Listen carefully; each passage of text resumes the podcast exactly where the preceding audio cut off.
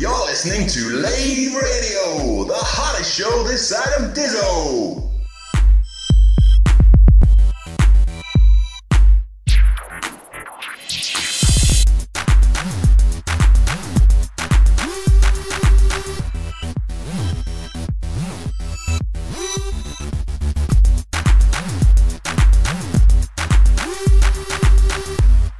Greetings and welcome to episode 4 of Lave Radio, the show that covers the universe of Elite and the development of the computer game Elite 4, Elite Dangerous. I'm your host, Fozzer Forrester, and as always, joining me in the Sidewinder cockpit tonight, the madman in charge of corporate advertising, Chris Jarvis.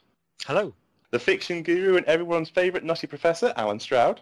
Thanks, Foz. And the not really well enough to be podcasting, John Staple Diet. Thank you. Staple diet. Greetings all, how are we all doing? Everybody okay? Um, I got tonsillitis, so um, it's going to be new for me. I'm only going to speak when I need to. Right, so we're expecting a quiet podcast from you then, John, yes? Well, I, I can't make any promises, but So what, I take it you're all tucked up in bed with a nice lozenge and your, your sort of your, your lemon sip tea? um, I have been all day, uh, but I've come downstairs because obviously the boy's in bed, so um, I don't want to wake him up laughing at your fantastic jokes. I, I, I'm picturing John here with uh, pajamas on and that, that little kind of little kind of hat, you know, the one with the, the, the sort of bell on the end, uh, the lozenge in his mouth, and uh, you seem to be confusing me with one of Santa's elves. We definitely appreciate the effort, mate. So fair play to you. Allen, what have you been up to, mate? Uh, been a difficult week. Um, quite a lot to do. Uh, obviously, Lave Revolution is is ticking on, and uh, we've got uh, more and more funding. We've we've crossed the uh, the stretch goal line for the first stretch goal, which is great. So a few people have managed to upgrade their paperbacks to hardbacks, which is nice. Um, and what I've been doing myself uh, today, I was rebuilding a spaceship set that one of my students decided to build in one of the studios and decided to build it quite unsafely. So I've had to go back and rebuild it so it's a little bit safer, um, which has been an absolutely uh, exhausting day. But um, never mind, it's all all good, and it's something that possibly I can use in the summer, and something the other students can use later on. So what is it? Is it a full spaceship? Is it a cockpit? Is it... It's the cockpit. He's he's basically he's taken a load of MDF and battens and just made stage flats, and then um, sprayed them and added computer uh, components uh, to the sides and what have you. Um, you've got like a there's a little TV remote control that flips out that's like the data pad on the front, and then there's a slot for a um, for a, an iPad or a, a you know a seven inch tablet to, to sort of slot in at the front as well, which is quite nice. Um, and then there's an intercom on the side, which is the back of a, a network router, um, and a couple of other bits and pieces. So it's yeah, yeah, it's it's quite good. And when it's lit correctly, it looks really cool. Awesome. Chris, what about you, mate? What have you been up to this week? I've been uh, rehearsing for my play uh, and learning lines a lot in a lot of my spare time, basically just learning as many lines as I can. Because I have a section of about four or five pages uh, that seems to be just me talking and the other guy in the play just sort of sitting and nodding. Um, Nice. Do you want to the other, your play? the other complication is that it's set in uh, Central Park, so I have to work on my uh, general American pronunciation. So that's been another challenge uh, because every now and again you come across a word that's just really hard to say, uh, and you have to kind of drop out and think, well, well, how do I say a word like that? It's it, it's kind of hard. So that's what I've been doing. Nice, mate. Do you want to pimp your play? Yeah, well, we're doing a production of Zoo Story, uh, which is by Albee, uh, and that's at the Wheat Sheaf Players in Coventry. So if anyone's in the Coventry area, uh, come see it. It'll be great. Strangely enough, actually, for my job, I do actually cover the Coventry area, so uh, I might just stop by and catch that. But yes, excellent. Obviously, we've got another week, another two podcasts released. Uh, both have been really well received. A massive thank you to John Harper for taking part in the writers' interview one, um, and a massive thank you to Allen actually for getting up in early, early hours of the morning in order to do the interview across New Zealand. And say both of those were really, really well received. Uh, apologies about the late release of episode three. We had a bit of a nightmare recording the episode, so it went out a little bit late. But quite a few people have been asking us what the plan is for the releases of the episodes going forward. We, we are still planning on doing these every fortnight. Uh, it just so happens that Frontier have been releasing so much information Uh, if we tried to go to every fortnight at the moment, it would literally be a two or three hour long podcast. And uh, nobody's better halves are going to let us do that. So just at the moment, it's going to be weekly with writer interviews interspersed. So we're going to hear a word from our sponsor, and after that, we'll go straight into the news section. Oh, boy, space is cold in here. That commander has a cheek sitting up in his cosy and warm cockpit while we haul radioactives around his cargo bay. Oh, is it cold? I hadn't noticed. Oh, that's right. Why, you're not even shivering. Maybe it's because I picked up this North Coast cargo bay sweater. It keeps me warm and stylish. Say, that is a nice jumper. It's made from the finest Verex wool and handcrafted by novitiates in the underground monasteries of Van Maanen Star. Wow. Where can I get one? New North Coast Cargo Bay sweaters. Be the envy of your friends. Wow every lady from here to the Empire. Be warm and toasty even on the tenth planet of a dying star. Now on sale at Spark and Mensa. Better now? Better? Why, I feel so warm I'll probably never catch man flu again. Spark and Mensa. Because nothing says sexy like a neck-high jumper. Okay, so in the news this week, we're covering two topics. The first one being the second development newsletter that came out. In the newsletter, we've got the Sidewinder taking it from concept to 3D models. We have ship styles, uh, this week going into the Imperial uh, concept designs. We've got some information on the Federation cruisers and um, some information on the planets. So starting off, what do you guys reckon to the Sidewinder concept? I liked it, even though it's a small ship and everyone will probably be hoping to outgrow it pretty quickly. I thought it looked good. I mean, I, I, I just can't wait to uh, leave Lave Station driving that. Yeah, I like it too. I think you know it, it's always as as it has been before. You've got a little bit of sort of Cobra style look to, to what's there, and all the the extra detail on the top of the the original model is great. I think it, it really does. You know, sort of it sets a tone, doesn't it, for the the way in which we want this game to be and the way in which Frontier want this game to be, and it really does lend itself so that that original polygon shape is now really built on and really sort of has a style. Um, I think it's a I, I think it's muscular. I think it's it's strong, and you know, and I think it's a really really good look. Yeah, well, I mean, talking about the, the style from the information in the newsletter, it's it's actually going to be an independent ship. So it's allied with the independent. Also, very much falls in line with their style, which is very utilitarian. And I was trying to balance it out as well by looking at it. And from the look at the guy that's standing underneath it, it looks like it's going to be about three single decker buses in terms of width and length. It tapers off into the wings. So what we were talking about last week and the idea that um, a ship's actually going to be described as a, as a yacht. Um, how much of that sort of space do you think is going to be sort of living area and how much of it is going to be sort of cargo area? Well, that depends a little bit on how they elect to implement the, you know, the, the gravity situation and the inertial compensation. The Sidewinder's always been the vessel of choice for pirates. That's always been part of the history, and uh, and that you know that's sort of continued and maintained within uh, the history that uh, that we, we've been working on. So having having that that style of, of rough, rugged, and robust concept, you know, sort of modeling, then I think that's really cool.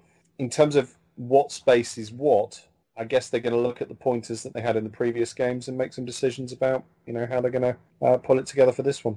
Yeah, I mean, they are certainly looking at um, trying to do sort of 3D uh, models that sort of have cutaways. So in the fullness of time, you can actually walk around these ships, can't you? So there will be a designated cargo hold. There'll be a cockpit section. It'll be interesting to see a cutaway of the Sidewinder to see exactly what space is on that ship. And it'll be interesting to see how that works because in the previous game, well, certainly in Frontier, I, my memories of Elite are a little bit more vague, but certainly in Frontier, your internal storage, you have this idea that there is a certain tonnage that you can install things in and or keep cargo. And you sort of get this idea from that that it's just this big hollow ship, regardless of whether you're adding a bigger engine or whether you're loading on some fruit and veg it all just contributes to that one sort of tonnage of internal storage. But actually looking at these, these are very practical and very functional designs. So there must be some element of placement of where these engines are going to be and placement of where the cargo is.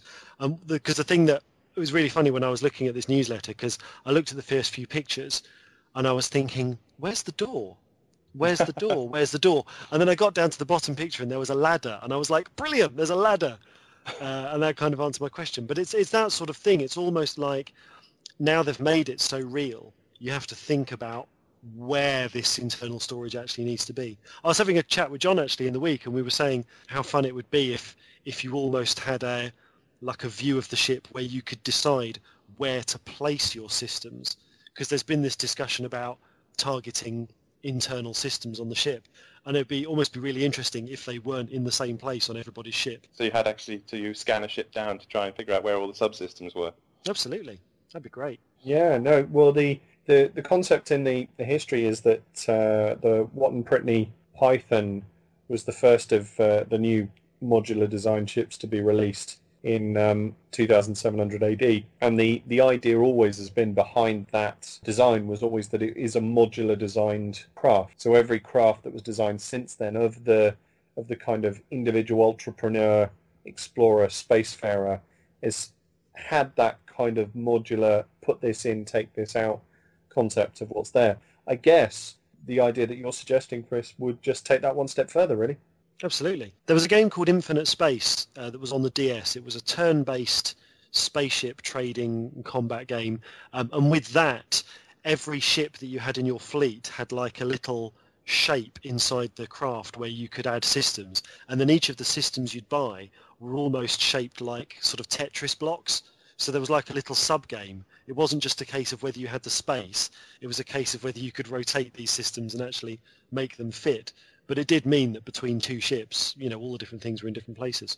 Well, it's also a concept that's used a lot in 4D space games where, you know, you're designing your own thing based off a, an initial model and you're deciding in slots what uh, what's going where.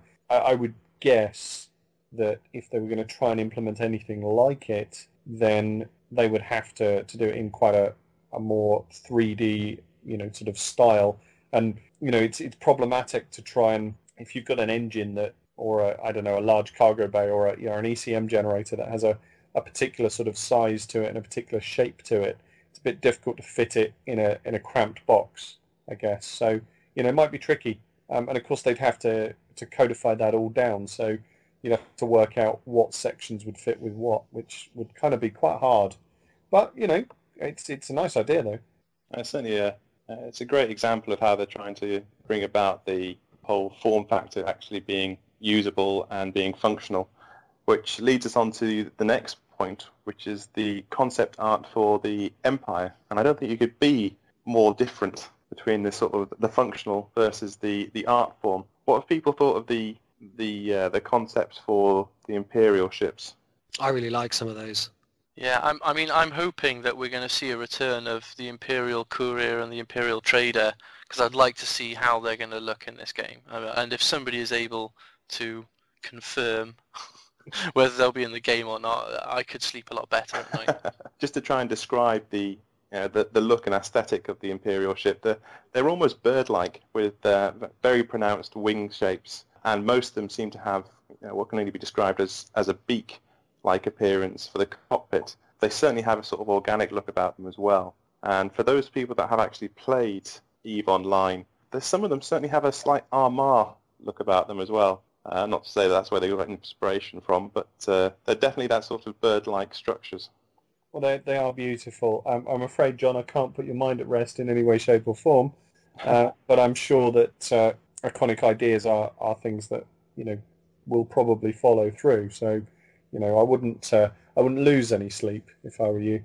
The yeah, the design has a, a, a theme to it. You've got you know this this wing sort of section, which uh, which just I think it's the, it's the strength of the, the, the sort of pods on the wings that kind of give them this this really dangerous look, Mm. um, uh, along with the the beak-like element in the middle. But really, it is the angle and the the extra sort of it's almost like a, an elbow joint, isn't it? Really, um, or, or Yeah. some sort of wrist joint on uh, on the end of the wings, which you know is really threatening. I was going to say that was uh, the thought that came to my mind.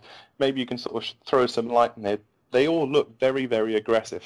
And does that give us any indication, Allen, as to you know, maybe the, the, the normal stance of the of the Empire that they're quite an aggressive race? I, I don't know. Um, I know as much as you do. I, it's very interesting to see how you know. At the end of the day, the stance of, of how they the yeah the game premise at the very beginning for for 3300 isn't something that um, at this stage is you know is, is formulated certainly to me or, or anybody else. So I would guess that um, that there are ideas in uh, in the Frontier Development Studio of of how they're going to play that out. Um, I think really though they're just going to try and you know define different styles for the different factions because it certainly has been mentioned on the forums before that um, in the past the the factions felt a little bit samey, um, Mm. certainly in certain elements, you know, just with different names. I think here you're seeing that um, the factions aren't samey, and I think as well Frontier Developments are going for the fact that the ships are the main sell, and so the culture and society is almost led by the ships because at the end of the day, what do people play Elite for? They play it for the sim, for the experience, for the ships, for the look. And, you know, much as my work and, and other people's work on history, backstory, campaign, uh, novels, etc., etc., is all brilliant and is all, you know, well, I hope, I hope it's brilliant. I, I'm not bigging myself up. I'm bigging up, you know, excellent people like John Harper and uh, and Drew. But the point being here is that the chief sell has certainly got to be the ships because that's what people come to the game for. That's what they want to, you know, to, to soak up. So the societies, I guess, are going to be, you know, the ideas are going to be led by the ships. I think that's, you know, seeing the concept art's fantastic. And it is Well- what you associate with cultures in history. I mean, if I were to say to you Viking longship or Chinese junk or like an American paddle steamer, you can immediately picture those old vessels and you know what societies those ships belong to. And it, you know, the, the, the, the Viking longship says almost everything you need to know, you know, in, in a very broad sense, about the way the Vikings went to war. Uh, and the kind of aesthetic that they had in their, their their culture and their architecture and their art, it's almost all summed up in their seagoing vessels. so what exactly does the Chinese junk tell us then, Chris? I don't know enough about it, but it's but I mean the Chinese junk is a it's a trading ship, isn't it? I mean it's a very um, high broadside broadsided vessel. Um, presumably inside a junk there is absolutely masses of space for just cargo and animals and food and hay and whatever it is that you're bringing around. And it's got that very iconic kind of slatted sail um, that is just, I mean, you see it and you immediately know sort of what it is and where it comes from. Or you could Um, talk about you could talk about an American aircraft carrier or uh, a British battleship. Those kind of looks have a, a particular thing to them, don't they? Any sort of, I guess, mechanical constructed thing. Sometimes, you know, if you if you equate it to cars, there are cars that are specific of a specific culture, and there are um, there are other devices that are specific of a specific culture. And I think that's kind of where we're getting here. It is nice to see these, and I, I certainly think that they will they will lead the way, and they have led the way already because this is the chief thing that most people know about these different cultures and about these different societies. This is what we've already seen, so this is the information that you already have, and therefore this is your starting point to start viewing the rest. Yeah, well, certainly it looks like the the Imperial cruiser is certainly going to be an iconic ship. The concept art that they're showing about that in terms of what sort of weaponry it's going to hold and the scale of the ship is absolutely phenomenal. Just doing my uh, my idiot's maths here and trying to measure it against the Anaconda that they've put in for scale, it looks anything from 10 to 15 times the size of the Anaconda. Now, given the fact that we saw the Anaconda, okay, so it was very sort of early development, but in the uh, in the Kickstarter videos, the Anacondas were big ships. When you compared them against the Vipers and Sidewinders, they were very, very big, very, very big ships. So to see one of these cruisers parked outside the space station, it's going to be phenomenal. Well, it's almost a, a place to land, isn't it? Really. So Well, you might well find that um, we'll be docking on those to, to receive certain missions. Well, so it's a that's what I was space just station in itself, isn't it? Yeah, I was wondering what sort of roles these cruisers are actually going to take inside the game. I mean, are they just going to be window dressing? Are we going to see these things off in the distance, or you know, are they actually going to engage you know, the the NPCs, or can they actually engage us? I like Allen's suggestion that maybe Imperial cruisers are places that you go in order to pick up military missions. One of the things I always found a little bit odd about the world, you know, of, of the games previously, is that you would be in like a public bulletin board and the local armed forces had stuck a note up on someone's window saying, we're looking for someone to go and do this job. Um, it almost kind of makes sense that if you want to do military jobs, you should go to a place where the military are kind of planning and, and handing out these kind of assignments. It creates another setup of privilege, doesn't it, as well? Because you know you might have to start with if you haven't uh, completed certain things, then you don't have docking access, and then gradually as you complete certain missions and manage certain other bits and pieces, then um, you you get access to uh, to the cruisers. But it's interesting in what sort of direction that they're taking it. These are obviously going to be weapons platforms, and looking at the, the diagram, they've mostly listed turrets, lasers, missile batteries. But did everybody spot the thing that they put right at the nose of the Imperial cruiser, where they've put powerful cannon question mark pointing forward? Now, is that going to be some sort of super gun that we've never seen before? And what do people think? Do they want to see uh, cruisers with big old lasers on the front, sort of star destroyers? Uh, you know, planet-busting lasers or not? Well, that Imperial cruiser does look like one big gun. Um, so I guess whether that is, uh, you know, a, a sort of a, a, gun port or, or anything else, it does look like it anyway. So, you know.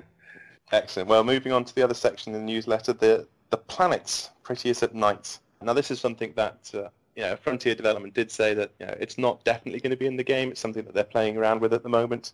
But the idea that some of the most spectacular views you get of planet Earth are actually on the night time and looking down on the planet and seeing all the, the cityscapes across the globe lit up by all the night lights in the city.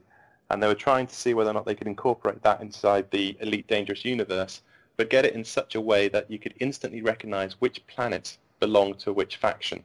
Um, so by messing around with the orientation of the lights, you know, you'd instantly be able to spot that's an Imperial planet, or that's a Federation planet, or that planet is from you know, the Alliance. Again, for those people that haven't actually seen the uh, newsletter, the way they've done it is the idea they've got for the Empire is that it's all concentric rings, so zones where you've obviously got a central, very, very busy area.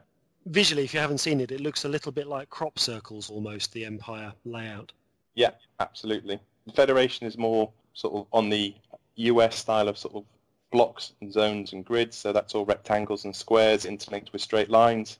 And then finally the independent is uh, non-uniform shapes linked by winding, bending transport systems. Um, but again, the way that they've done it, obviously with the squares, the circles, and the you know, non-uniform shapes, it's very, very easy to spot which one actually belongs to which faction. So this is something that I really do hope they persevere with and get inside the game because it's going to look amazing.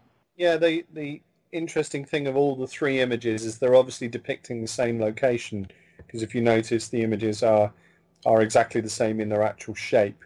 Yeah. Uh, then the lights themselves in the center is the, the difference. What I find interesting about the Federation one is that it's an extended Milton Keynes. So it just means that the entire Federation is a, a, a gigantic Milton Keynes at night, which uh, uh, obviously I'd, I'd not heard about in uh, uh, the faction guides. well, I'm glad they're paying attention. They, you know, they've thought that yeah, we do need to, you know, think about the planets. Although landings aren't in it from the start, they still need to be able to texture these planets and, and put some life to them that can be seen from space. Anything that defines different societies visually in text and with uh, with the ships and the other bits and pieces is always going to look fantastic. And you know, we're kind of looking at this, and you know, it does. It looks beautiful. So let's hope they implement it. It was definitely my favourite part of the newsletter. It did look very pretty. There's no getting away from it. Cool, and that's going to do us for the newsletter. What we're going to do now is going to move on to the, the DDF. Uh, the design decision forum this week was all about crime and punishment. So we'll go through onto that and also a little bit on weapons and shield poles. I was overseeing the delivery of some slaves to the starports in Exios, and a cleaning robot had just washed the floor, but not left a warning sign. I had to run after a slave that was escaping, and I slipped and fractured my wrist. I was delayed for 10 whole minutes while the Medicomp repaired the damage. My time is billable. Can I get compensation? Yes, you can. I was on a regular trading run back to Sol, and it was my job to repaint the outside of the ship. I was given the wrong kind of EVA clamps, Nothing bad actually happened, but it did give me a fright. Can I get compensation? Yes, you can. I was checking some robots through customs when I distinctly heard an official call the robots clanks. I was deeply offended, even though I'm not a robot myself. That's their word. You're not allowed to use it. Can I claim for moral outrage? Yes, you can. At Cowell and McGrath, we are now taking any kind of legal action. No case too small, no justification too frivolous. If you've been lightly inconvenienced, embarrassed, or in any way put out, then someone should be made to give you money. Don't be a stupid clank. Uh, excuse me? Cowell and McGrath, taking on any case, playing the percentages.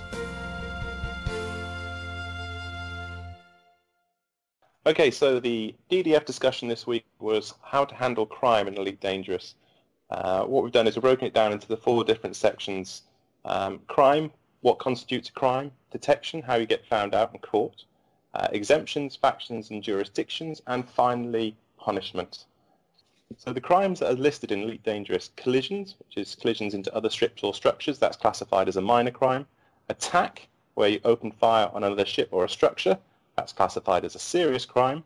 Murder stroke ship destruction, causing death or destruction of another ship or structure, this is classified as a very serious crime. Stolen goods, where you've been detected carrying stolen goods is a minor crime. Legal goods, carrying goods listed as illegal in that system is a minor crime. And the final one, obstructing justice, ignoring a request from the local authorities such as stop whilst we scan you or entering a restricted part of space. Everybody agree with those crimes? Anything that stands out? Anything that um, suggests to people that you know, things are a minor crime when they should be a serious crime? I think for me, I just like the fact that there are different levels to crimes. I think one of the things in video games where you've had sort of you know crime and punishment elements um, is almost there has never been a sort of sliding scale. So if you play something like Grand Theft Auto, uh, if you bump into someone in the street or if you you know if you just slightly nudge another car within sight of a police officer, their only level of response is lethal response. There is no concept of that was a little bit of a fender bender. Maybe we won't gun this guy down. So I quite like, and I like the suggestion as well that because you can sort of claim bounties on people, I'm assuming it will be a criminal act to shoot somebody who just has minor crimes. That's kind of an assumption that I'm making from this. Um, and I just think, yeah, it's, it's nice that there's a, a, almost an element of common sense applied by the criminal system in this game.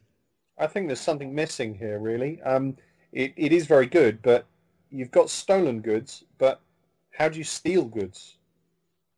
Well, I'm assuming that stolen goods come from after you've actually blown up a ship and picked them up, or potentially somebody else has already blown up that ship and you've stumbled along and found the stolen goods and then stolen them. Okay, well that, that kind of covers what, you know, sort of has happened in previous games. But what about theft itself? I'm just considering the idea that if there is a way in which you can nick someone's cargo without necessarily blowing their ship up. Wouldn't that be great if you could issue like a remote command or something, hack into their ship and force them to dump their cargo? I was thinking more about the initial test shots that we saw of the anacondas being attacked and how some of the cargo areas got damaged and cargo started escaping into space. And you actually hadn't destroyed the uh, the anaconda itself, but you could make off with their you know their cargo. I guess though that's carrying stolen goods, isn't it? So I would imagine so. Yeah, absolutely. Are you, you're not prosecuted for the theft? So if you did that, so say Foz, you and I go off and we go and take on David Braben's Anaconda, and we, we fire our lasers at it and we shoot our missiles, and the you know the cargo starts to, to, to sort of spill out. We pick it up, we head for Lave Station, we dock, and we give all the cargo to John. Does that mean the Vipers are going after John not us. I think that's what they said in a previous DDF. They were talking about how goods are marked as stolen and they stay marked. So if you just try and you know fence them to somebody, they're always going to be classified as stolen goods. The moment they leave David Braben's uh, Anaconda, they're stolen, regardless of who uh, takes ownership of them. No, I, th- I think you've you've misconstrued me. There is the the point here is that John is then the person that would be followed because he's got the goods, whereas you. Ah, I see what you're saying get off scot free. There's no, there's no, and under this definition at the moment, there is no prosecution for the theft. No prosecution for the theft, but you will be prosecuted for the attack, which is open fire on another ship or structure, which is which worse seems like than a, yeah, stolen which seems goods. like a more serious crime. Okay, in in a really boring way, then I'm going to take this one stage further. You and I beat up David Braben's Anaconda, and then Chris comes in, being opportunist. He nicks the cargo, clears off to Lave Station, gives it to John, and John then gets arrested. What happens to Chris? The moment he picks up those stolen goods, they're listed as stolen. And in the Elite Dangerous universe, it will still be uh, listed as a crime, which will go against his criminal record for his reputation.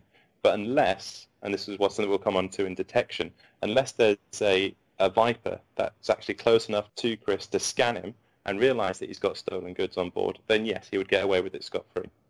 So, but at the point, as I as I mentioned, at the point of fence. So after he's fenced the, the stuff, then basically he's you know he's he's laughing, isn't he? He's Teflon Chris. He's away with it. Because actually, funny enough, this is how I used to play iWar 2. Um, you'd, I'd pick up an SOS for like a transport ship in distress. I would fly to that transport ship to save them, but I wouldn't save them until the pirates had attacked them enough that they dumped their cargo. Once they dumped their cargo, I would kill the pirates and then steal the, the um, goods. Yeah, and also, I mean, you you've also got the possibility because in the past we've had things like recording missions and what have you in terms of you know areas of the of space that need uh, you know documented returns or whatever you know back to a, a space station. Now, if you had a, a ship just happen to be in the vicinity and got Chris's number plate, Hmm. no matter what they do, he's off scot free. So I think I've just realised actually, I mean, reading further into the DDF, Allen, you come unstuck at the point where Chris enters the spaceport, because the spaceport will actually scan his ship and realise he's carrying ah, stolen ah. goods. right, okay, I understand now. Okay, So maybe we get, we'll go straight into the detection part of this, which is how do you get found out and how do you get caught? So you personally are always aware of what fines and bounties are held against you. Um, a close-range scan of a ship will reveal any crime it has been involved in and will list its current fines and bounties. These scanner items will be upgradable. So these scanners can be upgraded so you can scan from further away or the length of time your scan information is valid for can increase. Uh, this will be the primary way of detection by the authorities. So uh, a Viper would need to get close to you to scan you and then you'd be reported for the crime. Space docks automatically scan the vessels for crime. So again, going back to what you were saying about Chris getting off scot-free, he'd be fine unless he docked at a spaceport. Some areas of space will have most wanted space bulletin boards that will scan ships in the vicinity and list their bounties or fines related to that ship. So that's the way that detection is currently going to work. What do people think about that? Well, I like the idea of scanning. I like the idea that you know there might be certain situations where they'll be doing stop and search to try and find, I don't know, someone who's being transported into a system or smuggled out of a system aboard someone's ship. Uh, I think that's a great idea, and I think the you know just the principle of that you know, is quite nice. It it gives a gives an element of story to to the whole situation, really.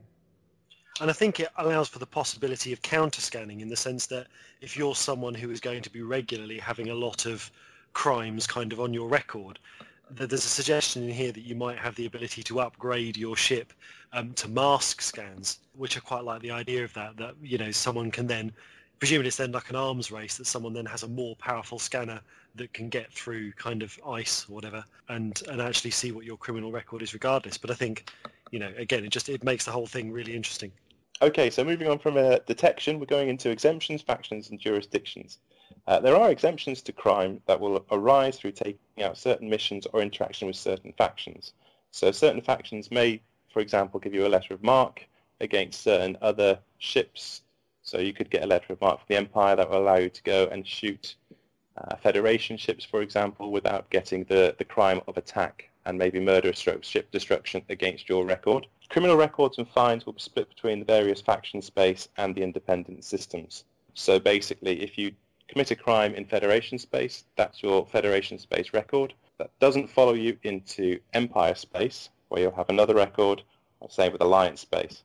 Um, for those independent systems, so independent systems that aren't linked to any of the other three factions, you will still have a criminal record, but it will only be valid in that local system.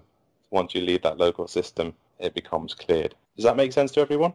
Yeah, absolutely. Sounds really good. You know, the letter of marque is the interesting thing here, isn't it, really? I mean, the letter of marque will be, I think, will be something that will drive quite a lot of the game, really, because you'll be allowed effectively almost as, as a sponsored you know, acting individual for the faction that you choose to to affiliate with. I think the old days of running around being a bit of a federal officer and a bit of an imperial officer and maybe doing a few deals with the alliance, I'm not so sure that's going to to wash as as easily in the new game because under the letters of marque you immediately have got this situation where you're you're accruing reputation in one and not necessarily in the others. And similarly, I you know I can kind of see from what's already coming through in the styles and the culture and the you know, documentation that you know the players are going to drive this game uh, in terms of its conflict. And by affiliating with a faction, you know, when a faction looks so much has so much stylistic difference to another faction, you kind of want to affiliate, you know? Yeah, absolutely. And just looking at the, the actual letters here, it says that you have imperial letters of marque, you have federal contracts, and then you've got corporal sponsorships. Now, these deactivate the crime of attack, collision, and stolen goods within a designated jurisdiction against vessels and structures with open alliance to designated factions. That leads us on to the next question. Has it actually been explained what the current political landscape is amongst the, the various factions? So it seems from there that it's almost a state of cold war between the three of them. It'll be interesting to see how far they take this this kind of license to kill that you get. Because going back to the point I was making in the last podcast about, you know, how one nation's hero is kind of another nation's pirate or terrorist or however you want to look at it.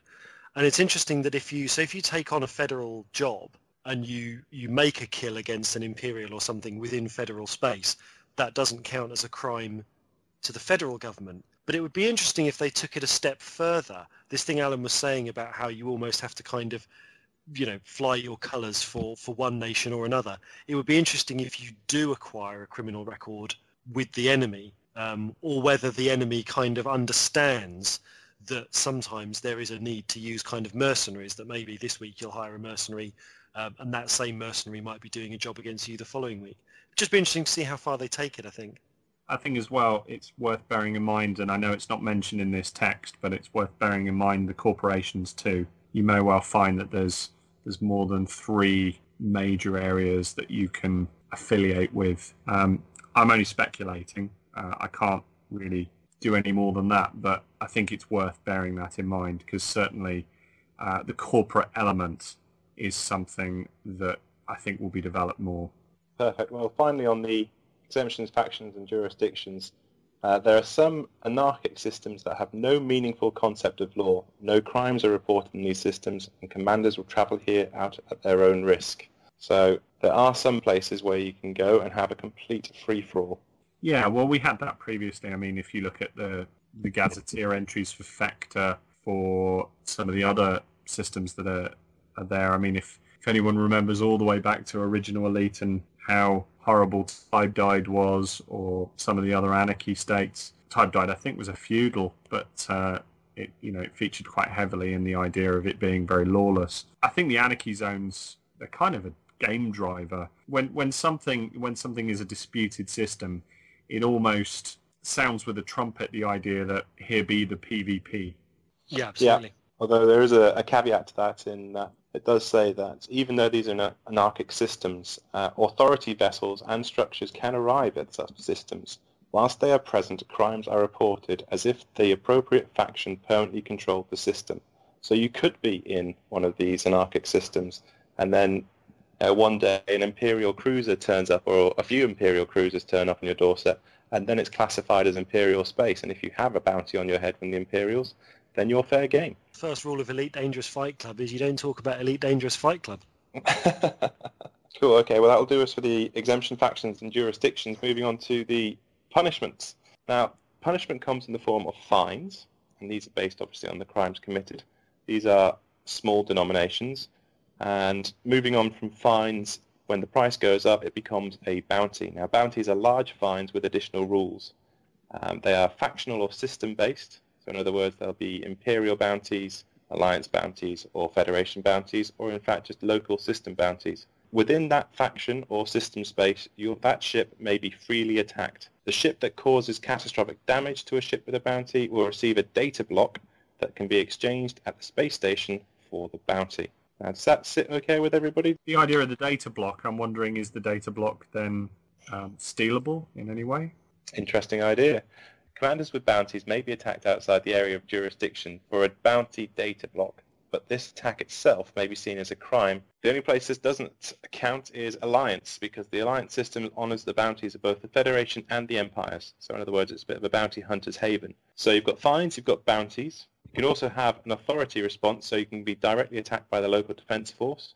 And the final punishment against multiplayer, so if your crime is against a human commander and not an NPC one, that results in a bounty, which will result in that player being visible and able to be matched against any other human commander in the all players group. So basically, if you attack another human player and destroy them, the bounty goes on your head and you ping up like a bright beacon anybody that's in the all player group and you're it's a free for all as to who wants to take you down first. Well, we're going to see some early celebrities there, aren't we? Well, that could be your PvP. Yeah, it depends where you go in terms of your system, I guess, in uh, in terms of what you do. So it'll be interesting to see the kind of um, strafing attempts that people will make. I, I would anticipate a few people going from one system to another. So you basically you port into one system and uh, uh, then take out somebody and then go back to the anarchic system that you came from. And then by being in that anarchic system, that's the best place that you can hide.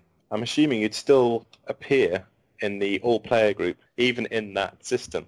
So if you've got other players that are interested in PvP, you will then be visible to them. Yeah, you will, but obviously because it's an anarchic system, they're more likely to encounter trouble trying to get to you. Yeah, you could From even the- lead people back into an ambush. So attack someone, people see that you've pinged up, you then go back to your system where you've got like five or ten buddies waiting to just gank them. Chris, why are we giving away our tactics here? the Lave Radio posse. Allen, you've already told everyone you're going to have a rubbish gun. yeah, you, you know who's going off and doing the yeah the stalking horse job, don't you? Uh, the one with the mining laser. Yeah, you know who that is. As always, these, these proposals, you know, they are subject to change. So this is where we're starting from. Obviously, it gets thrown about in the DDF for a while. It goes back to the developers, and they will obviously make changes. And when the final proposal is put forward, then we'll bring that to you as well. In terms of the punishment, we all agreed that fines, bounties, obviously getting attacked by the authorities, and then obviously the multiplayer uh, free-for-all. Uh, does anybody want to see any other punishments brought in? Can anybody think of any other punishments that were brought in? Well, you could you could bring the essentially bring the, the human commander to the space station um, when the authorities respond. You know, if they if they were trying to rather than shoot you down in, in terms of the way in which Chris was talking about uh, uh, the you know, the the response in Grand Theft Auto, um, you could have uh, the commander brought back to the space station and then I don't know something done there. Yeah, one of the topics that came up was the, the thought of imprisonment in some way, shape or form. Now, most people didn't want in a multiplayer game for you to be locked away for sort of an hour's worth of game time. But that's not to say that they didn't want to see uh, NPCs uh, not being imprisoned, because the, the thought of going to penal colonies in space or escorting prisoners from one place to another actually makes for some good mission types. So even though NPCs can be locked away, the thought of actually having your commander locked away didn't go down too well. Uh, but one of the uh, ideas that was put forward, which I thought was quite clever, is the idea of having your ship impounded. So and rather than impounding you, take away your ship, and the only way that you can get your ship back is to perform, you know, some sort of ASBO mission for the for the authorities. So they'd give you, I don't know, maybe say an ASBO ship of a, a bright orange sidewinder, and you had to do a courier mission from one side of the solar system to the other. You know, once you complete that, then obviously you can get your ship back. The uh, the orange sidewinder, however, would be a, you know, a shining beacon to everybody else who's playing the game that uh, you, know, you have been you, know, you have been imprisoned and had your ship impounded. What do you guys think about that? Well, you could take up what would be the future thing of, you know, the litter pickers. They'd send you out and you'd have to go and pick up dumped radioactives. Oh, that's fantastic! I love that idea. Oh, you go out in a bright orange sidewinder picking up rubbish. Pay your dues. Oh. But with the issue of sort of player choice, it would be nice if there's a kind of way that you can almost skip out on your community service. So if maybe you've been your ship's been impounded and maybe it was a you know like a not very valuable ship anyway or one you nicked or something, and the idea is you then you know take your ASBO ship, get it resprayed and just skip and you know just become a, an outlaw from that point. And that'd be quite interesting. You you almost don't want to have this thing where before I can carry on with my game, I have to go and do these really tedious and repetitive missions. Do you know what I mean? You almost want that choice What to bail out in a in a bright orange sign? to bail out and just say I'm not going to do this, you know, crappy Well, job I you've guess me. you know in any game when you attempt to um, lock the player into one set of responses and you attempt to lock the player into you know a set of scenarios that they don't generally want to do, what usually happens is that the player doesn't play the game. So actually, the the level of punishment and the, the type of punishment has to still be attractive in terms of yeah the playing experience. So yeah, sending people out to collect rubbish in a bright orange sidewinder, you know, it just isn't going to be something that anyone's going to be interested in doing really. Oh, I disagree. I disagree. I mean, if it was something that was in system uh, and it was, you know, a severe, a severe punishment, and you didn't have the money to pay the fine uh, or the bounty, then you literally jump in the orange ship, sail to the other side of the system, scoop a few bits of radioactive, and bring them back, and they give you your ship back. Total time, you know, ten minutes. Then yeah, I would sign up for it. I think that would be a giggle. As for running away in your purple uh, side, uh, your orange sidewinder, uh, I would hope they would have the decency to put a, a decent self-destruct on there. So the moment you leave the system, the thing just blows up. Well, we kind of have to see, won't we? I mean, you know, let's look out for let's look out for orange sidewinders, and, and we'll all know that it'll be Foz, because not because not because actually he you know has done anything wrong. It's just because he thinks it's really cool gameplay. Just a quick add-on in the DDF from last week's weapons poll. There's quite a few people who were complaining about the, the way that shields interact with physical objects. Another poll was launched this week, which took into consideration the effect that physical objects have on shields. Now, it was a very short poll. The poll results basically, ships, torpedoes, and bullets ignore shields unless they are shielded themselves. Ships ignore shields, torpedoes and bullets don't. And finally, nothing ignores shields, damn it. Considering there was actually quite a lot of debate about this in the DDF, about ships being able to go through shields and ships crashing into ships, it was a resounding result for nothing at all is supposed to ignore shields, damn it. Uh, that had 75% of the vote. So even though it was a bone of contention, it seems that everybody's actually in agreement that nothing ignores shields. So that'll do it for the DDF this week. We'll go back and we'll be into Community Corner. We buy any ship. Bar none. We buy any ship. Bar none. Any model, any colour, any shape, any size. We buy any ship. Bar none. We here at We Buy Any Ship Bar None are ready to take your excess space travel vehicles off your hands. No more negotiating with dodgy space station vendors. We'll simply give you an estimated quote online. Then, when you get here, we'll point out all the little dints and scratches that make the price get smaller and smaller before we actually give you any money. And the beauty is, we take any ship. We buy any ship. Bar none. Terms and conditions apply. We buy any ship excludes trading in any of the following vehicles. Adder, Anaconda, Asp, Boa, Cobra, Constrictor, Cruisers, Eagle, Falcon, Gecko, Griffin, Gear, Harris, Harrier, Hawk, Kestrel, Krait, Lanners, Lifters, Lions, Mantis, Merlin, Moray, Osprey, Panther, Puma, Python, Saker, Sidewinder, Skeet, Spar, Stowmaster, Tearsel, Tiger, Transporter, Turner, Viper, Wyvern, or any Imperial or Thargoid vessels. Okay, and we're back with Community Corner. And the one thing that we've all agreed on on the podcast is that we'd really like to change the name of Community Corner. So if anybody's got a better idea of what we can call this section, then please get in touch. Info at laveradio.com as soon as possible. What we're going to do now is go straight into a listener memory. This one comes from my older brother, Martin Forrester. Hello, my name is Martin. I don't have a commander designate, as I quit Elite after my 14th death in 12 minutes. My idea of gaming Nirvana did not include ending up as a frozen smear across the Lave space station's exterior. You'd think rage quitting the game so early would mean I have no memories to revisit, but you'd be wrong. You see, I was there to see a true obsession born. I wanted to play Jet Set Willy. Instead, I watched someone become an elite rated commander. Then, when we got an Amiga and I wanted to play Sensible World of Soccer or Cannon Fodder, I was forced to watch the demo video of Frontier over and over and over and over again. I hated Amiga format after that. When my younger brother Chris convinced my parents to buy the actual game, I knew my time with the Amiga was over. In an effort to fill my time without Speedball 2 or Chaos Engine, I discovered rugby, and I've been playing ever since. Now, however, I've been listening to Lave Radio, and thinking the Elite Universe may be worth revisiting. I no longer live with my wee brother, so maybe, just maybe, I could take to the skies in my own right, and crash into whole new space stations. Okay, okay. Okay, so a big thanks to my brother Martin there, proving that you can never hold a grudge for too long. Uh, did any of you guys have a similar sort of experience where you were monopolizing the computer playing elite and you had other people in your household that wanted to play other games on it? Yeah, me and my brother used to fight over it a bit. Um, it was pretty amicable most of the time. Normally it would be, oh, I'm feeling a bit knackered now, you take over this milk run. Um, and then the other person would carry on. But you'd at least be both playing the same game. Yeah, I mean, it's the closest thing you'd get to a multiplayer version, really.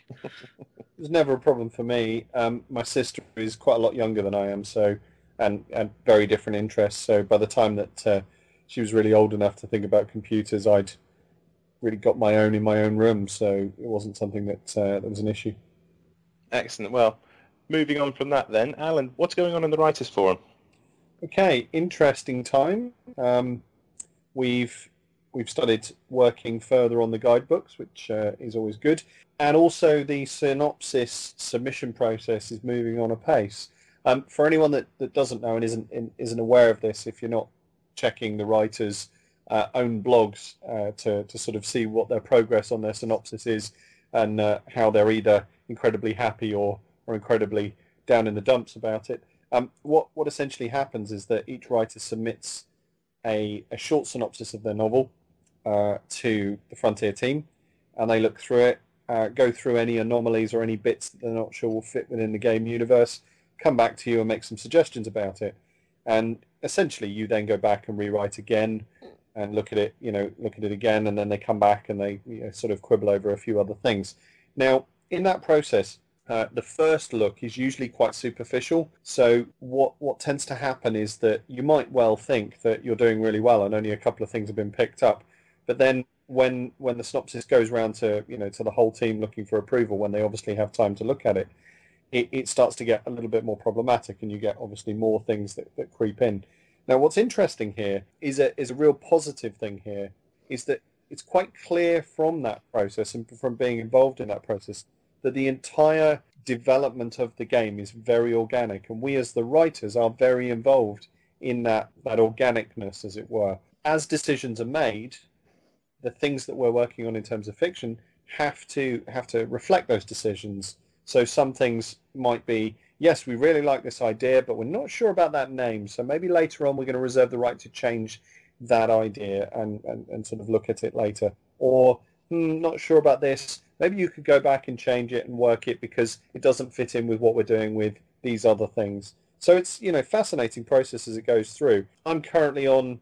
Let's see. I've submitted twice. Uh, I've got a whole list of things I've now got to go back and look at, which will be fine. It, it's it's not a problem. And, and to be perfectly honest, it's it's quite funny really because when you go through this experience, some people and not me, um, some people can can kind of you know, if you if your writing idea, if your story idea is is problematized or is, is bounced back to you, sometimes it can be a bit of a an easy way to go kind of get a bit irritated about it. I, I really don't mind.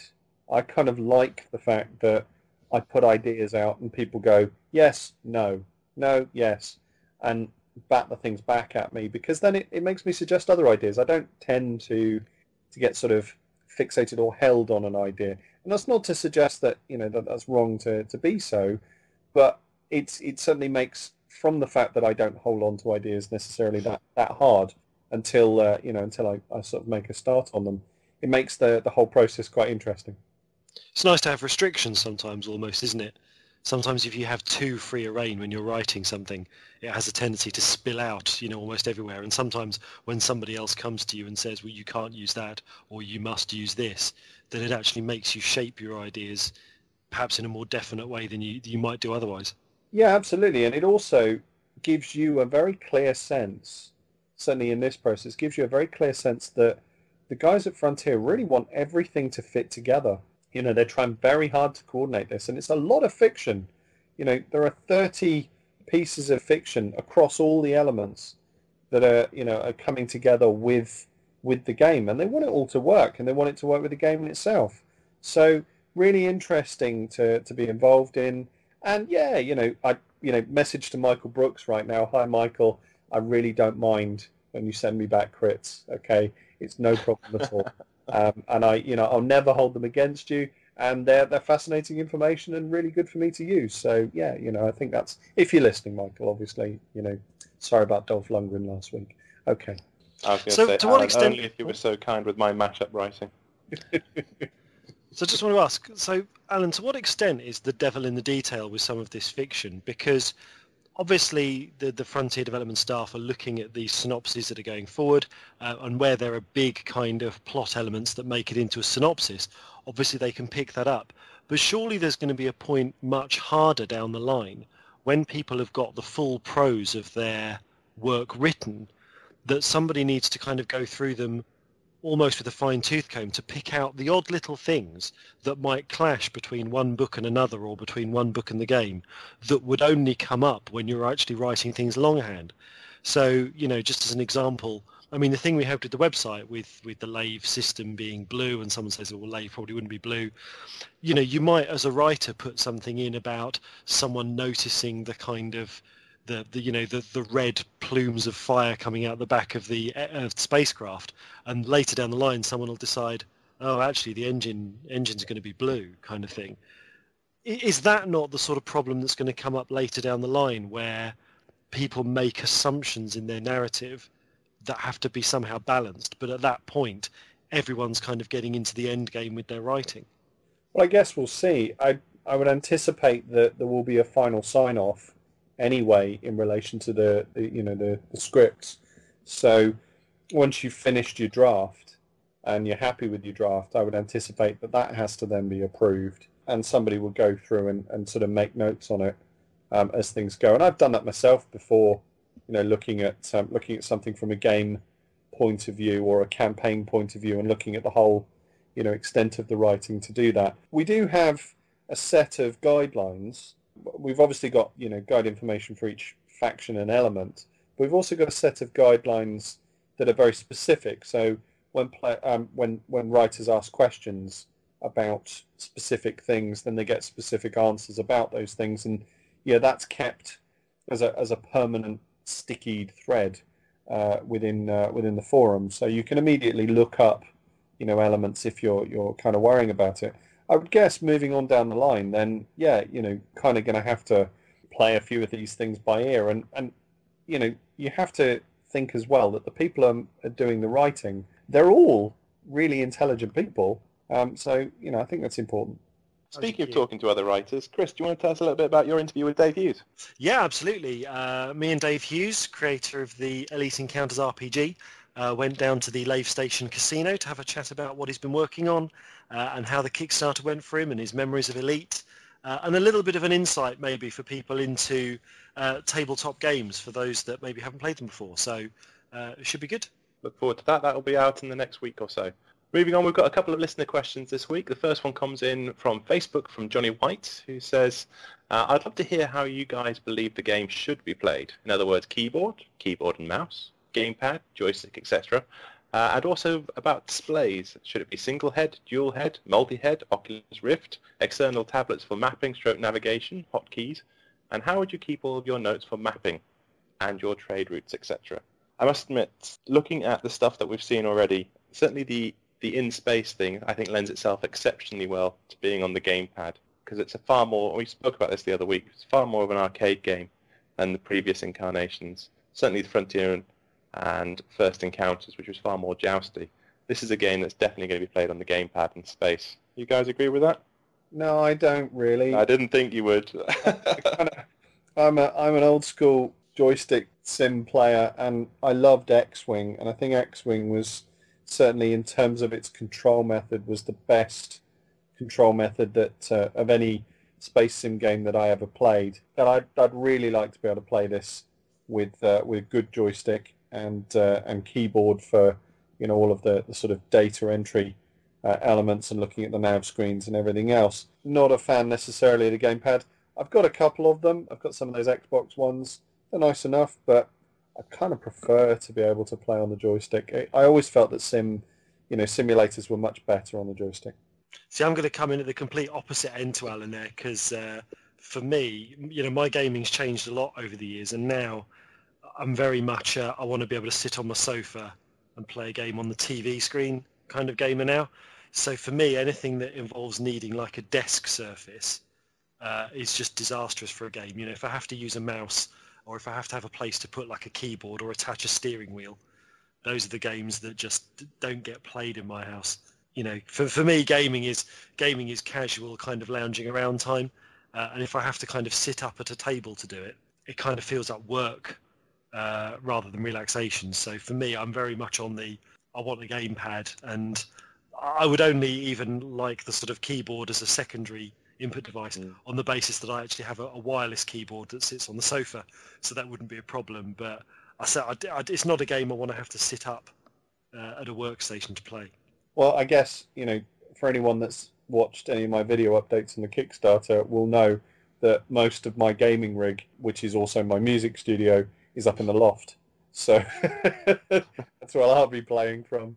For me, I must admit, the peripherals I'd want to use with Elite is pretty much all of them. I think each one of them has a has a place within the game. Again, what I said before about the controller being very good for space combat.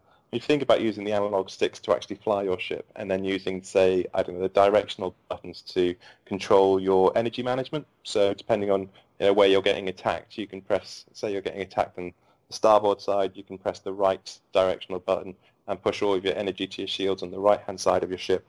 Uh, you've got plenty of buttons on a controller for all the different weapons and missiles that you've got. But once you're docked in a space station for manipulating the galaxy map, and obviously the ones in Frontier and First Encounters were all 3D, you know, that worked exceptionally well for a mouse. And typing things in for bulletin boards and stuff like that, or you know, jumping from screen to screen in space stations, yeah, that's where your, your keyboard could come into play. So for me, I think you could actually get away with using uh, using all of them. Yeah, I um, I, I'm going to agree with Allen. I think um, it's going to be uh, flight stick and keyboard for me. Really? That just seems so outdated to me. Yeah, no, I mean, I do. Appre- I'd probably give the controller a go, but I do have a flight stick because I, you know, I think it suits that kind of that kind of flying. You know, the the the, the rolling and then the pitching. And as far as things like um, monitors go, because this question has been quite popular, a lot of people want, you know, say three or maybe even more monitors. Um, I guess so you can see out the left and right of your cockpit. That doesn't really interest me too much. To be honest, I find it hard enough to concentrate on a single monitor, never mind three of them. Um, but if I was going to have an extra like monitor, I'd like maybe it could have scanning information on it. You know, move the scanner so it's larger and on an, on a separate I screen. mean, you now could that also would look at a, a role for the pad. You know, I, I'm, I'd be quite happy to uh, have something that I could, if I if I attach my, my Kindle Fire to the computer, it'd be great to have the trading information on the Kindle Fire. That'd be awesome. It's worth bearing in mind, though, that modern game controllers and gamepads tend to have motion control in them. So there's no reason. I think what I'd like to see really is is choice, so that you can almost bring whatever controllers you want to this game. So if you want to play it with a stick, you can, but maybe the stick controls are also emulated in a gamepad that that measures kind of roll and pitch. Because certainly, I'm not sure about the ones that connect to PCs, but certainly the obviously the things like the Wii and the, the PS3 controllers you know will track rotation and things. Um, but I like, I mean, what Allen's talking about with the, uh, you know, having the, the Kindle Fire as a separate screen. It's actually really interesting because that's very close to what they've done, obviously, with the Wii U, where they've given you a controller with your own screen on it, and they are doing that with a lot of games now, of bringing kind of secondary display information down onto the controller screen. So it's a very interesting concept. Yeah, I must admit, just out of interest, guys, how many monitors is everybody working with on their home setup? I know I've got two here. Chris? I have a laptop. so that'd be one, I'm assuming. Yeah, yeah. Uh, John, I'm guessing you've got one as well. Uh, I got a laptop, but I got a secondary monitor if I need it. And Allen, I assume you've actually got a multi-monitor setup with all of your music editing and everything else. It depends. Yeah, with the with the upstairs system, there's currently two monitors rigged up to the upstairs system. I'm looking at how I could fit three onto the uh, onto the graphics card, which um, would obviously require something of a splitter to to make that work. Um, just looking at that at the moment, and it it's comparable in terms of space. I have three monitors here that I could use, but it's it's you know dependent on space and everything else. Um, usually though, for you know for day to day stuff, I'm using my laptop or uh, or the MacBook that uh, work have nicely provided, um, or um, I've got my little Kindle Fire. So uh, you know, I mean that that also has a a VGA converter output, so I can actually plug that into something else as well. I mean, the tablet idea is definitely an interesting one. I mean, with this all being uh, through online servers, there there's nothing stopping Frontier Development from setting up, say, a, a local system map. So they've already talked about having almost like a, a heat map tell you, you know, what ships have been destroyed in what system, what pirates are where, uh, et cetera, et and local trading information. There's nothing stopping you from having you know, a website that you can access through a tablet uh, that will give you all of that information. So uh, having an iPad, I think that could be something that could be quite useful. Well, I quite like the idea of, you know, if, if there was news feeds or if there was updates on, on prices and stock, then that kind of information I'd love to, to just drop off to, to the Kindle because then essentially, you know, I can go anywhere and keep the Kindle set into the mm. game and you can see, you know, kind of what's happening in, you know, in game even though you're not anywhere near something that can, you know, can play it, which would be really cool. You know, I'd, I'd like to be able to see the latest news on what's going on in the empire, you know, from from the system that I'm in, and you know, for, on my Kindle whilst I can't necessarily play at that point in time. You know, I might be snatching a break between lectures, but it would be great to, to see, you know, and, and to be involved in what's going on. I think I've actually put these questions to Michael Brookes just straight after the Kickstarter, um, you know, asking about developer APIs, just opening up maybe some of the, the server data so that you can have things like you just referred to, you can have stock data, and also you'll be able to find out which of your friends are actually currently playing. Uh, little things like that. It'd be nice to get a heat map almost of the systems that you sort of regularly frequent. I suppose uh, at some point though you've got to say how much is too much information. I mean, we, we've already had people saying things like, um, you know, should we have communications based on real physics? And then, but straight away they said no you're going to be able to communicate instantly with everybody everywhere because obviously it'd be problematic for uh, multiplayer and it would push people towards other solutions such as TeamSpeak and things like that. Exactly. So, you know, they they just, you know, no doubt they're probably looking at things um, and seeing, you know, what stuff can they provide in-game. You know, can you, uh, uh, on Frontier you used to be able to jump into a system and you could actually send a, a message to um, a station without actually docking and request a price list. Mm. Yeah. You know, are they just going to do something like that? Or can you just do a request, you know, maybe a couple of systems across and, and find out what the, the current prices are? Well, I'm wondering if you could connect this with the data block idea that we were talking about earlier, because if, for example, if you looked at interstellar news, and I know it's already been stated that we're not going to have newspapers in the same form, but you know there is still going to be interstellar news, and there's still going to be updating information. Now, if hyperspatial travel within the game, and I recognise that players obviously can talk to each other within the game in, in any space, but if hyperspatial travel within the game environment, i.e. the NPC information and so on and so forth, um, is quite difficult to pass between systems, then this idea of data blocks is really interesting because you could then expand it so that effectively a player hyperspaces into a system and they're the first player to hyperspace into a system with a particular set of information. Suddenly, that system is aware of that information. So that means all players in that system are aware of that information, which I think is, you know, a possible method by which you could, again, you can, you know, pipe that information off to Mm. uh, an API unit. Excellent. Now, I'm guessing that uh, I'm certainly no expert on the, the Oculus Rift. Does anybody else have any insights into it? Obviously, it's a VR, virtual reality headset. I think it has head tracking as well, so uh, it tracks your the movement of your head as you look up, down, left, and right. Yeah, absolutely. I know it's uh, it projects quite a big screen in front of you, but not only obviously in front, but uh, to the peripheral as well, which seems to uh, compensate a lot for the the motion sickness that people have been experiencing with virtual reality headsets. So it hasn't been released yet, but is this the sort of game that you think would work very well for an Oculus Rift headset? I think it'd be amazing on an Oculus Rift headset. However, as to whether I'm prepared to either A, invest in one, or B, take the time and trouble to climb into my attic and then put on an Oculus Rift headset and then immerse myself in the game and then have Karen shouting at me um, and uh, not not hear her at all because obviously I'm completely in another universe. um, I, I don't think I don't think I could uh, you know I don't think I could financially afford you know the the kind of court case or litigation or um, selling of the house that that would um, that would engender. I don't think you'd need to go up there, would you, with the Oculus Rift? I I don't know totally about how it connects, but there must surely be a way of uh, using the Oculus Rift in your living room connected to a PC that's up in the attic. Yeah, but he's going to look a bit of a muppet. I mean, fum- fumbling around the living room, you know, bumping into furniture and stuff. I mean, it's going to end up on YouTube, isn't it? Allen, we've got guests. what? What? What would you want the Oculus Rift to do in Elite? Because there's almost two schools of thought that you kind of want. That you either want the ship to steer. You know, are you is your camera view looking out the front of the ship? So as you're turning your head, you're kind of steering with brain control, or are you looking around your cockpit? In which case, your ship is still flying forward, and you're still shooting forward. So most of the time, you're just going to be looking in one direction. yeah, I think it's looking around the cockpit, isn't it? But of course, that would require um, the kind of programming to, to, you know, to enable that. If it was moving with your head, then essentially we're in a different game, and it's called Firefox. Yeah, yeah, absolutely. Think in Russian. Okay, well, I'll just do it for the first listener question. The second listener question comes in from my mum. And trust me, nobody was more surprised than me to find out she was a regular listener. She says, Hi guys, you mentioned in episode 2 the concept of vipers hiding inside the cargo bay of an anaconda.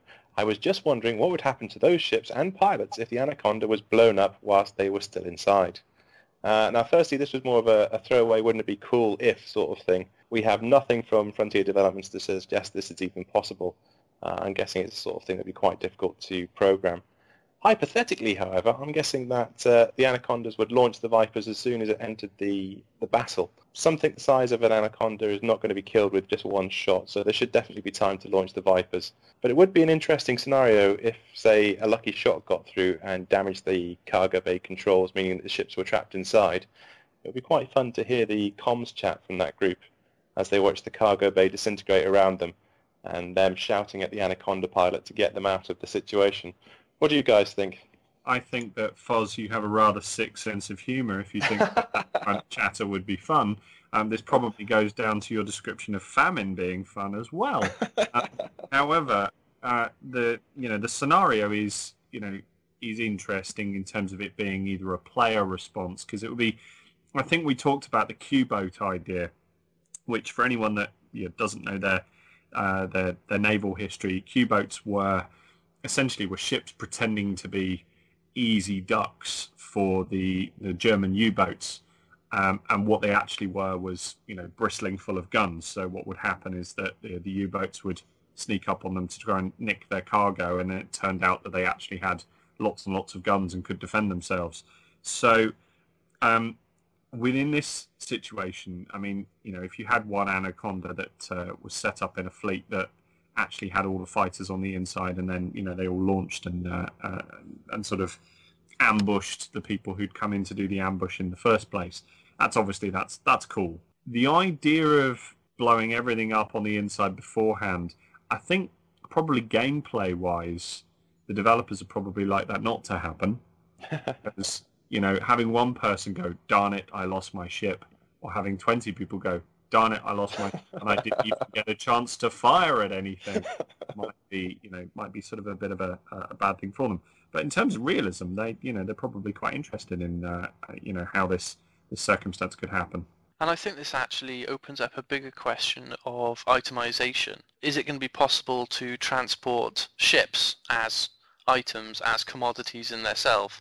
So for example in Frontier you had just the regular commodities, you had things like fertilizer, robots, computers. But by the sounds of it David Braben said that he's looking to you know make these markets more real um, and so that you are going to have a situation where, um, for instance, there's a requirement for food on a planet uh, that you can take advantage of. But all of these planets and all of these stations are going to have shipyards. And I guess the question is, are the shipyards going to need to be stocked with parts and with ships? Well, also, you know, some of the major corporations are obviously going to be shipbuilders. So, yeah, I guess, you know, Faulcon DeLacy might need to run his latest batch of Cobra Mark IVs from Beta Hydri to uh, to, to Sol and if he does, then he's going to have to put them in anacondas or, or, or, pythons or something else. And if that's the case, then you know it's fair game and fair commodity, isn't it? Uh, just following on with that, it's um, they've made it clear that uh, people are going to own multiple ships. So yeah, can, is it going to be possible to put your your personal Viper in your Anaconda? Well, that'd be quite cool, wouldn't it? And it would certainly. We've already discussed the fact that it's a bit rubbish, or we can't see at the moment. We can't see at the moment the reason why anybody would want to be an Anaconda pilot. Mm. If you could be an Anaconda pilot, you know, if if the Anaconda is a quite a, a high commodity investment, and you can be an Anaconda pilot, and you can chuck a Viper in the Anaconda, that you can switch to when you get into a fight. That's quite cool. And it's interesting future proofing as well. I mean, if they are talking about making the ability to go down to planets something that happens later, is an anaconda something you're going to take through the atmosphere of a of a planet, or are you realistically going to get yourself into some sort of launch just to fly down to the surface? And it almost kind of resurrects the old interplanetary shuttle, which never got any love because you couldn't ever go anywhere in it. But actually, suddenly, if you need like a cheap secondary vessel so that you can dock in small stations or go down to the planet's surface, the interplanetary shuttle comes into its own suddenly. Well, also, if we go back to the crime and punishment section that we were talking about earlier, if we were looking at stolen cargo, then if you've got the opportunity to dock a, a smaller ship with a larger ship, then you have the opportunity to do cargo transfer outside space stations. Mm. Oh, interesting. Yeah. Okay, well that's going to do us for the listener questions this week. Um, a couple of quick shout outs before we go. Lave Revolution, Allen, whereabouts are you currently sitting? Uh, just under six thousand two hundred pounds. So the film budget is starting to, to move on. What I would suggest to people, and I've I've said this to a few people recently, is you know we're in the middle of the Kickstarter at the moment. So you know usually the middle is the, the sort of the bit where where things get a little bit slow, and I'm I'm not worried about that. Well, I'm ecstatic to be perfectly honest because I get to write my book, which I think is going to be you know an awesome experience for me to write, and hopefully an awesome experience for you guys to read. But the key thing here is I kind of need anybody who uh, is interested. I'm not necessarily asking you to, to pledge money. If you do, then that's wonderful, and I'm, I'm really grateful for that. But if you share your Facebook status for an hour, if you tweet about it for, for 10 minutes, that helps. Every little thing helps right now. So every, every sort of bit of, of promotion, every bit of talking to anybody that might be interested is really good. So please, you know, if uh, if you want to get involved, then uh, then do. And if you happen to be sharing the the link to the Kickstarter, then excellent. That's that's really helpful to me. Perfect stuff. And I know, uh, speaking personally, I'm certainly going to jaunty towards the end of the uh, the Kickstarter. One thing I love about all these Kickstarters is just the pure variety they bring into the Elite universe. So. Uh, obviously, you've got Kate Russell's audiobook. We've got the audiobook that's going to be coming with your stuff, Allen. But uh, to have a short film made, I think would just be the icing on the cake. So uh, 10,000 is what we need to get into the, the short film. So if you can, guys, jaunty up or spread the word, and let's try and make sure that we have a Lave Revolution short film. Uh, we've also been contacted this week by MechNuts. Now, MechNuts are an Aussie podcast about the MechWarrior franchise. Uh, they got in touch basically saying they're quite a similar sort of outfit to us. You know, they started their own podcast to talk about the game that they loved as it was still in development. Um, some of them are big fans of the Elite franchise, and they spend about five or ten minutes a week talking about the Elite game in their MechNut podcast. You can check them out at www.armed, that's A-R-M-D, dot net, dot au. And finally, just a quick shout out to all the people that have actually done the decent thing and given us nice reviews on iTunes. Those people are Mobius, Barley Arley, City Slicker, Sandy, Puny Human in a Hat, Zimrich, and Bewilderbeast. Uh, thank you very much, guys, for spending the time and giving us some reviews on iTunes. Okay, well that's going to do it for this week, guys. All that's left to do is power down the Sidewinder. Playing us out this week, it's Two Quiet Sons and their track, Voyage.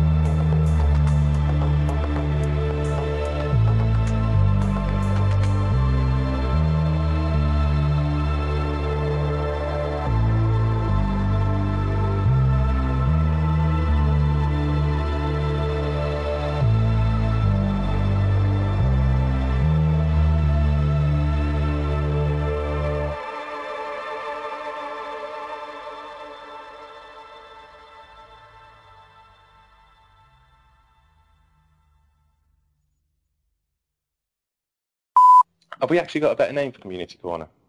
No, you keep asking, we keep uh, giving you suggestions, and they're usually rubbish.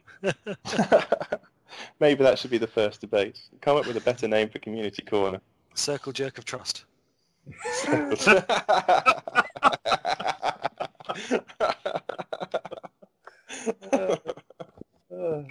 I, I actually like that one yeah, if you think I'm saying the circle jerk of trust every week, it just ain't happening.